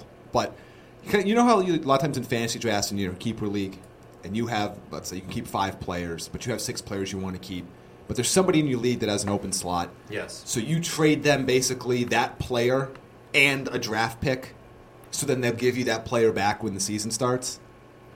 Ooh, I never. I don't uh, know if the JD league will, plays will entertain sideways anything like fantasy that. Sports. That'd be very interesting to me. If hey, you have an open spot, you hold him and protect him for us. Here is an asset you get to keep in return for that if you just trade him back to us after. So like a storage fee, basically. See, I thought you were going to say you have you can keep five guys and you have six, so you package two B plus players and try and get one Well, A plus player. Maybe back. like let's say you can't get Vegas to agree to a deal. Again, this is completely probably a, an idea that can't happen, or the league would just lose their minds, or other GMs would lose their minds. But why can't Pittsburgh trade Matt Murray in the first round pick to the Coyotes, and then the Coyotes can trade Matt Murray right back after the expansion draft? It's interesting. How how about this that I texted? I thought was a brilliant idea to the two of you, and Craig made a comment about how it was a good question I could ask my therapist when the Penguins lose Matt Murray. So I didn't really get an answer. But if you're Pittsburgh and you can't trade Flurry, and you know Vegas is going to take Murray, why not just pull the self-destruct button and pull and trade Matt Murray and get Yeah. something for him? Why wouldn't you do that, right? Instead Yeah. of just losing one of If your. you best think you're going to players. lose him, you should absolutely trade. Yeah, him. Like Matt Murray, if if I'm Jim Rutherford, there's no way he ends up on Vegas. If I can't keep him on my team, you don't get to have him basically because and, somebody and will you use trade that him as for him. leverage with Vegas too. Mm-hmm. Well, I'm, I'm, I'm going to trade him right now to Calgary for their first round pick. Give me your first round pick. or Dallas, or Yeah, Yeah. I'm, how many goalies can Dallas pay though? Well, Murray's not making that much. And Yeah. yeah. Isn't he that's making? the thing. Three, isn't he like three million on the cap? yeah, Okay. so that's going to for three Dallas, He's but, going to have eight, eight and a half million dollars tied up in goaltending in Dallas for one season. but you've solved your goalie problem. Yes. for the But yeah, next- yeah, yeah, I mean, I think you- I might you do it deal for with one season. Then you maybe try and just maybe you buy out one of those other Yeah. goaltenders or figure out something. I would dare say we're as we're trying to come up with three teams that might trade for Flurry. Twenty-three teams would make offers for Murray, or at least be interested in Mm-hmm. him. So Almost, yeah. I, that that part of this fascinates me as much as anything. I, I don't feel like I have a handle on what you can and can't do Yeah, or with what- all these what's side deals. Spoken and what's unspoken that you can't. and Does can't the do, too. NHL are there regulations in place? I, I haven't seen enough of that framework to know. Okay, you can do. I feel like it's the Wild West. Yeah. Also, how often is going to be an expansion draft? Maybe you don't ask and just do. yeah, that's the thing. We're not doing. This Oh, okay, again we next can't do year. this the next expansion Okay. draft. Oh, shucks. oh, shucks. Oh, shucks. I mean, I, I- unless there's specific written rule, why couldn't they do? That? I mean, goalie might be a bad example because teams can only keep one, but the Coyotes, you know, if it's a forward that they're afraid of losing, Yeah. the Coyotes have 87 free forward spots that they can hold. Yeah. Can they, we- get- they get an a, a, free, a free asset for literally holding a player for one day. yeah, boy. I mean, that. I, feel like mean, that, that. would be. It, it- Sounds like it's skirting the rules. It but feels is- like is, it is. Is there something in place to stop that? I don't know. but if you can make side deals with Vegas, why can't you make them with the other tw- 29 yeah, teams five in open the spot. league? No, okay, you give us this player, we'll hold them, and we'll move him back to you. What uh, since you brought up the Coyotes, as let's can we use them as a as a potential model for an expansion draft? Like we can look at who they're keeping and, and why they might have room open. You can keep, you can protect. I should say you can keep more than that. You can protect eight skaters or seven forwards, three defensemen, and a goalie. Either way, either way, you're protecting a goalie. Only one. So if you want to protect the eight skaters, you can protect six defensemen if you want. You can. The reason you would only protect eight players is you can protect as many defensemen as you would like Exactly. for the Coyotes, I would assume because they're you know guys like Max Domi and Christian Dvorak, Brendan Perlini, and Jacob Chikrin don't need to be protected. That's why they're going to have so many spots open. Yep. I'm assuming they protect Oliver Ekman Larson, Alex Goligoski because they have to, and Connor Murphy on defense. Yes. So do the math. That means you're exposing Luke Shen. Correct. Up front, you're protecting Brad Richardson, Toby Reeder, Jamie McGinn, Anthony Duclair, and Jordan Martinook. Yep. Did you have, did you have Toby Reader in there? Yes. Okay. Yeah. Yeah. Is that five? Yeah. That's five. So that that leaves leaves you two slots. two yeah. forward slots. that you can Assuming trade Alex for. Burmistrov is not protected, um, and I, I think I don't think they'll protect him. Maybe I- that maybe they'll examine what, what's out there, but you know he's he's an RFA, Yeah. and Also, I mean, if they don't have somebody else to fill those slots at the end, Then they will. Well, okay, why not? Right. But I don't think that's gonna be like, no, no, no. We can't make this deal for a player because we got to keep Burmistrov. So the way I Right. see this right now is you're basically your decision if you're the Coyotes is you protect Jamie McGinn and go with the three D and seven forwards and you have two open slots, or you protect Luke Shen, let Jamie McGinn go. But if you're protecting McGinn, then you've opened up two more slots that you can trade for, or you know you can Right. protect Burmistrov. That's why you're saying they have so much room to, to protect guys and take on players that you know we were looking before the show. But here's the thing: the, Minnesota, Coy- the Columbus. Coyotes were not looking to move Jamie McGinn at the trade deadline, and I don't think that had anything to do with the fact that a lot of teams didn't want to take a player they'd have to protect. I just don't think they were looking to move him. So if that's the case, then you're going with forwards. yeah, you're going to keep him, Yeah. you're going to protect him, and, and then you have those two slots. So sorry to interrupt, but No, I, I'm just I'm giving more context to what you were saying earlier. Not only do the Coyotes have draft picks they can trade and cap space, but they literally have room to protect players that the majority of teams don't have. And the reason they have it is because most of their best players are only in their first or second year. So I'm Right. sure there's other teams like the Coyotes, but maybe not quite to that extent. I, maybe Right. Toronto is. Yeah, but similar? I mean, if this was this expansion draft happens the following year, it's a whole different game Yeah. for the Coyotes. yeah, then They're in a, they're in a not in scrambling. a, a very good spot. Right. They're in a terrible spot there, Yeah. but the timing is great here. And two other things to think about uh, w- with Jamie McGinn factored in again, because the Coyotes only have about 45 million committed to 16 players next year, they need bigger salaries just to get to the cap floor. So Mike Smith's going to be protected anyway because he's played well this season and And because the backup goalie's not good. Sorry. right. I know everybody hates when I so say there's that. No, I don't. I think I think you've got a, a larger choir now. but he, yeah, he hasn't played well this That's year. it. So you, Or, you yeah. can't you can't He mince wa- words he on that wasn't one. That's- better than Smith last year. He's definitely not better than Smith this year. I mean, he's young, but. Uh, But Mike Smith's contract too. They're going to need that to get to the floor. They're going to need Jamie McGinn's contract to get to the floor. When you already have that Mm-hmm. you- many you need players to have committed some for so veterans little on money. that team, too, Yeah, at yes, some and you point. need that as well. Exactly. All of those play a role. This is why. This is another reason why I think they're going to make trades this summer because if you look down the free agent list, there just aren't players worth paying a lot of money to other than like Kevin Shattenkirk, who I- I'm sure they want, but good luck getting him. It's Right, not, good luck not a keeping- given. Good luck keep him- keeping him out of New York. Yeah. Right. So if you're going to have to pay money to players, you're not just going to go out and sign unrestricted free agents that are mediocre and overpay them to get to the cap floor. Why wouldn't you trade for guys? And this this is harder to sort of project because this isn't just looking at the expansion draft, but what players do other teams maybe want to get rid of because they need to stay under a cap that might not be moving and they want to get rid of player D and you you're willing to take player B off their hands and they may not have a choice basically to, but to meet you in the middle. That's where I think the Coyotes can improve. And I, again, I don't, I don't think we're going to see core players, top six players, moving in those situations unless it's a, a blockbuster Yeah. deal for a guy like Duchesne. But there will be players both for the expansion draft for the reasons we just outlined and at the draft because if, if, if we do have a flat cap, there are going to be teams that are like, what do we do? We, Yeah. can't- we got to get rid of someone like. We were just talking about the Blackhawks. Marcus Kruger is a guy that's been mentioned. He'd be a heck of a third line center for you. He'd, Mm-hmm. Oh, he'd yeah. slot in nicely. Yeah, somebody else penalty to kill killer, et penalties, cetera. too. So he could he could help your team. He'd fit, he'd fit like a glove, too.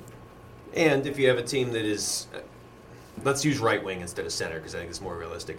They have a clear number one right wing and, and a, a number two and an almost a, a 2B. Maybe you can get their number two because they feel confident they can slide their 2B into that Mm-hmm. slot and you're giving them something else. Let's close on this. I'll ask you guys this. I'll, I'll maybe chime in. But if you're running the Coyotes and you're looking to make a blockbuster trade this summer, which players on your team are untouchable?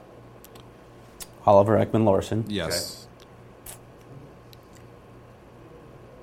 That's it. Hmm. It, it, it, it always, I, I, I'm with the, Ch- the Chaika mentality of nobody's untouchable. It always depends on the deal. Okay, but let, But- let's. you're not getting in a, you're not getting Taves or Crosby or No, Ovechkin but but back. you know, I- I- no, n- nobody that we think is going to be out there, which is Duchesne. I think is Look, the best player I- we think is a, a a realistic possibility to be moved. And no, Okay. I'm not trading a Max Domi Okay. or a Oliver Ekman Larson to get Matt Duchesne. Okay. If Dallas, you know, fires their GM and brings in somebody else and says Tyler Sagan's now Peter available, Chiarelli. Yep, Max it Domi's on the changes block. who is it changes very quickly Yep. who's available and Max And, Domi and is, is hey, let's look at the Coyotes' situation at left wing too. Yeah. they're stacked at left wing. If you move Max Domi out, and I know people are freaking out at hearing this, This took an odd turn. This is not where I thought. Clayton this was gonna Keller go. is another playmaking left Yeah. wing who could step into that fold. You've got Brendan Perlini. You've you've got a lot of talent on the left center side. greater than sign left wing. When you have a lot of assets, that's you're dealing from a position of strength, and that's where you want to deal from.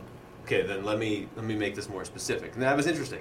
But if you if that was very Colorado- condescending. Well, that was interesting. No, it Really. was interesting. Good for you guys. no, um, but if you're Colorado, because we heard a month or so ago, they want if they're going to give up Matt Duchene, they want a high end prospect, they want a player, and if, would- they wanted basically a young defenseman, right, or, or a first round pick. You're, you're going the Jacob Chikrin, route, aren't you? Or Is there any scenario where you're trading Jacob Pickard? I'm sure there's some scenario. Sorry, I just blew into if my microphone. that's the Ooh. if that's the only player they want, Yeah. maybe. I don't know. They're But that's doing not going that. to get it done. See, No, that- that's not gonna it's do that deal. That's the thing. I can't see it realistically making sense for both sides. I mean, I know everybody likes to come up with trade scenarios where their team gets all the good players and they give up nothing. but Would that's you not- trade Jacob Chikrin and Dylan Strom for, for Matt Duchene, or would you trade um, Jacob Chikrin and your high first round pick, which is, could be the number two pick in the draft, for Matt Duchene? Not if it's a top two, because you can. Because at that point, the top two picks this year are centers that are supposedly, and I haven't seen Hessier, Hessier, however we're pronouncing his name, I haven't seen him play very much. But he projects as a number one center. I'm not. I'm not doing that because you asked this earlier. I really like Matt Duchene's game. He's great in the face-off circle. I think that he can be better than he is in Colorado. But I do have some concerns when you're starting to talk about trading a defenseman like Jacob Chikrin and the number two pick in a draft. That's probably too much for me. Yeah, uh, I I'm not opposed to trading Dylan Strom. I'm just I don't know. What If you're you getting do. a center in return, yeah, if you're getting a have center to and in be he's getting a a return, center. proven commodity, and again, if you're wrong on Strom, his value in two years is nothing. But if- so, if, you trade him and you're wrong and he's a yeah, but if you stud, trade him and you're wrong and you got Matt Duchene, I mean, That's the fair. thing is that the level that Strom has to get to to reach what Matt Duchene is is a climb. That's Could a he big get gap. there? It's possible. It's a big gap It's right very now. possible. Yeah. But there's a, there's a big gap there. It's also not like Duchene's thirty. no. You know, you're getting somebody with some. lo- He'll have what two years left on his deal, and he'll have some longevity. And I feel like he's gonna. I do feel like he will be better with a fresh start if they if Colorado trades him. And isn't Newell Brown his uncle? I feel like he is, He'll, isn't he? he'll sure sure as hell get better coaching Okay. than what he's had the last. yeah. So that's five I mean years or that's a so. possibility if if, that, if you want to go that route. And But so in there are terms of- times in I- I- Duchene's I career wanna where I be- thought he's just a, a brilliant player, just incredibly skilled. It's So- a lot, but it's the classic. You have to give up something to get Yes. something. I'm And- afraid of over. As much as I, I'm a fan of what I think he can do, I'm afraid of overvaluing Jacob Chitrin. so you would do Chikrin and Strom. I would have to. I would want something back Well, from yeah, Colorado, Duchesne. whether it's some level. Oh, you mean in addition to Duchesne? Yeah, maybe uh, whether even if it's a second or third pairing, maybe right-handed defenseman. I might want something back, but I don't know. I, I I don't want to either if I'm the Coyotes because again, you have an 18 year old that has you assume 20 years in this league possibly everything goes right, but you also have a proven All Star center at a position you desperately need talent. And in. you already have your number one left-handed defenseman And you- locked down. Eh, So, yeah, you so have your number Jacob one Chikrin's guy. your number two left-handed defenseman. But I think that's how this team wins games is with a with a. Just a yeah, but they could win games with Matt Duchene and Max Domi on a, on a top pair for five years. I think you could get Matt if they're going to trade Matt Duchene. I think there's other ways you can get. Him. Who's more replaceable? Who? What are you going to give? What are you going to give that's going to If you're talk going to throw in Duchesne out? Dylan Strom, who was the third pick two years ago, and you have two Who's failed to make your team twice? Yes. Okay. Yes. Well, I the mean, this, first this, time this is a Nine little years. bit different. against him. The first time, he's 18 Well- years old. Well, you know, Okay, but I'm not. Look around at But but you can't treat look him around like at other guys an from that upper class. echelon Look around at prospect. other guys from that class. You start to wonder. I'm not saying just Strom. I'm saying if you have Strom and you have other prospects and you have other young defensemen and you have two first round picks, I feel like there's a way to get it done without giving up Jacob. Give me Chikrin. that scenario. Who's who's the young defenseman that's going that way that, That's that what anybody Colorado has- wants Colorado other than has Jacob to get a Chikrin? defenseman back. They have to. Who's the other defenseman in the Coyote system that everybody says, "Oh yeah, I'll take him instead"? There is nobody. Well, if I'm Colorado, I'm not trading Matt Duchene. Well, I Right. agree with that too. I don't think they should either. But to But, me, if I'm if, the they're Coyotes- moving him, If, if all right, what happens? it's not if, Anthony D'Angelo. It's not Kyle Wood, who they already had and gave up on. To me, Definitely if not let's say the Kyle Wood. Coyotes get a pick that they feel confident they can get Nolan Patrick, Then I don't, and, and, and you're saying I would I would trade Strom. In that case, if I could say okay, I can go with Duchesne as my number one center. I can get Patrick as my hopefully my future number two, and then figure out the bottom with Dvorak and Richardson and uh, Martinook and Dauphin, all these other guys. I might make that move because I think in that case my my timeline to make the playoffs just got rapidly accelerated. You've I just make that move. solidified your center position. If To you me, got, I- you're saying Duchesne, Yeah. Nolan Patrick, Christian Fisher, uh, Christian Christian, Dvorak. Dvorak. Christian Dvorak, rather, and uh, Yeah, I think at Whoever that is point, their you fourth look line at that center. with all the wings they have. You put- you make maybe a Brad couple Richardson. shrewd signings, so I use the Minnesota first round pick on another defenseman, hoping basically that I or get somebody trade or similar to trade that Chikrin. pick you- for. yeah, you've I mean- got a bunch of other assets that you might be able to move up again. I, I, I'm to me, I, I think that I, I, getting a player like Duchesne changes their timeline enough that I think you're then looking at this a little differently. And to me, a- as talented as I think he is, and how you know you don't really want to trade a young defenseman of that age, he is more replaceable than finding a number one center. And I don't know where you're going to find a number one center otherwise.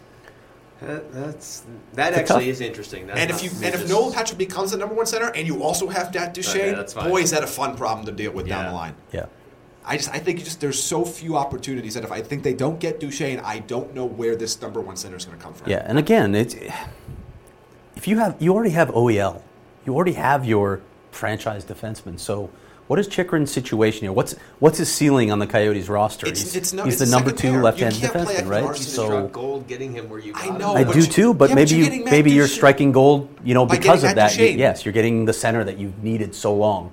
And I'm not saying No, get- neither of us is saying that Yeah. Matt Duchene is Sidney Crosby or Connor McDavid or Jonathan Taves. He's not. You you didn't But- even have him on your list of number one centers when you wrote that story earlier No. this year, right? Okay. No.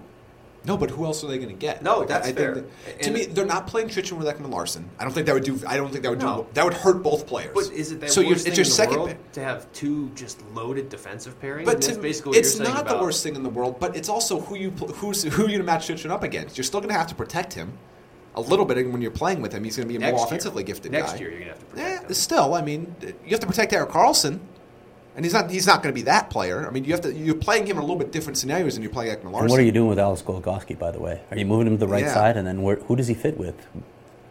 It's like all these guys need. These are good problems to have. well, but all these guys Yeah. need some sort of protection, right? They, I- I'm not. I'm not saying it's easy. I'm just saying if you, the opportunity to get a number one center, you have a much better. To me, you're getting a number one center that you're going to play Tyler 20 Seguin, minutes a I'm night. listening a lot. Well, of That- that course, it's a whole obviously. different oh equation. yeah, I'm all over Although that. if at you're that trading point. with Chiarelli, you could just offer him Kyle Wood. Uh, this is the last thing I would say on this. I'm not trading Dylan Strom unless I'm getting a number one center. We agree with that, right? Because if you can't get the number one center in the trade, he you need him to be that guy, whether he ends up being Yeah, that guy. I or mean, not. unless for some reason a, an elite defenseman. Becomes if you get a available top for- right-handed defenseman, a top Yeah. pairing right-handed but that defenseman, that guy's on the market. I mean, you just need to lure him away from. but the you, you you may not be able to. Yeah, I mean, yeah. For instance, It might not be a What if money- Winnipeg goes that route again? What if Jacob Truba does actually get moved? Yeah. Would you would you make that move then? Would you trade Strom for Jacob I don't know why Trouba? they would want Strom, I don't know. given I- I- yeah, their yeah, what structure they of that have, team. yeah. But Yeah. but True, good point. hypothetically, y- I mean, Maybe you could bring Tampa Bay in and make like a three-team trade. Yeah, They just always have to do hypothetically, that. if you had a player of that caliber, Well, would and you also, move? it- you know, if you have to move a player, like let's say Chitrin in, the, in this Duchesne thing, what stops you from packaging another player, maybe that second Minnesota first round pick, to find a defenseman? Now, that, again, you have to have somebody that's willing to tango. I I just, to me, I, I- I cannot for I don't foresee a way unless Strom completely surpasses my expectations for him, or Nolan Patrick gets one, the Coyotes get a spot where they can draft him, and two, he develops into a star. I don't see where their number one center is coming from. See, that's funny because to me, if they, if let's say the Coyotes win the lottery or they pick second, and they feel like Nolan Patrick or Nico Heschier is, is a number one center, and Jamie, in your I mind, would that- show him in a heartbeat in that deal. If- if I See, think one of those that- guys are. That to me makes it less likely I would trade Chikrin for a center because then I've already got, in theory, a number one center. I've got Strom, who still has number one center upside, whether you guys think he's going to get there or not. If you have Nolan Patrick too, and Strom and Dvorak, you've got enough centers to probably get by. Then I But want see, I keep don't need to Chikrin. get by. If I have if I have that scenario, I would much rather say, okay, I've got uh, what my future number one center, whether it's Patrick or or I keep the blanking on his name again, Pesci. and Duchesne down the middle. I, I- I'm in a whole different spot. I would much rather have that solidified down the middle with two centers. I think are going to be upper echelon players than have two left-handed defensemen. I think are going to be upper echelon players. and you have Dvorak and Richardson or whatever. Mm-hmm. Boy, it's. I I think what I'm taking from this conversation is if the Who's, Coyotes, who is the second best defenseman on the Penguins? That's- it varies from week to week. Olimata when he plays is decent, but he's always hurt. Now, and I'm not saying any combination of these players are, are Malkin and Crosby. They're not. They're not. But I would much rather be in a scenario where I have to use an average to slightly above average second pairing lefty and have two centers I think are upper echelon. I'll take Justin my Schultz chances. is your number two. Oh, yes, probably yeah, defenseman. Justin Schultz, really strong year. Huh, Interesting. Okay, well, what I what I would take from this is if the Coyotes finish with a top two pick, they uh, they've got options. All right, we're gonna wrap it up. Craig is working on something for uh, for Jamie Eisner. I'm Luke Lipinski. Thanks for listening to the Natural Hat Trick Podcast.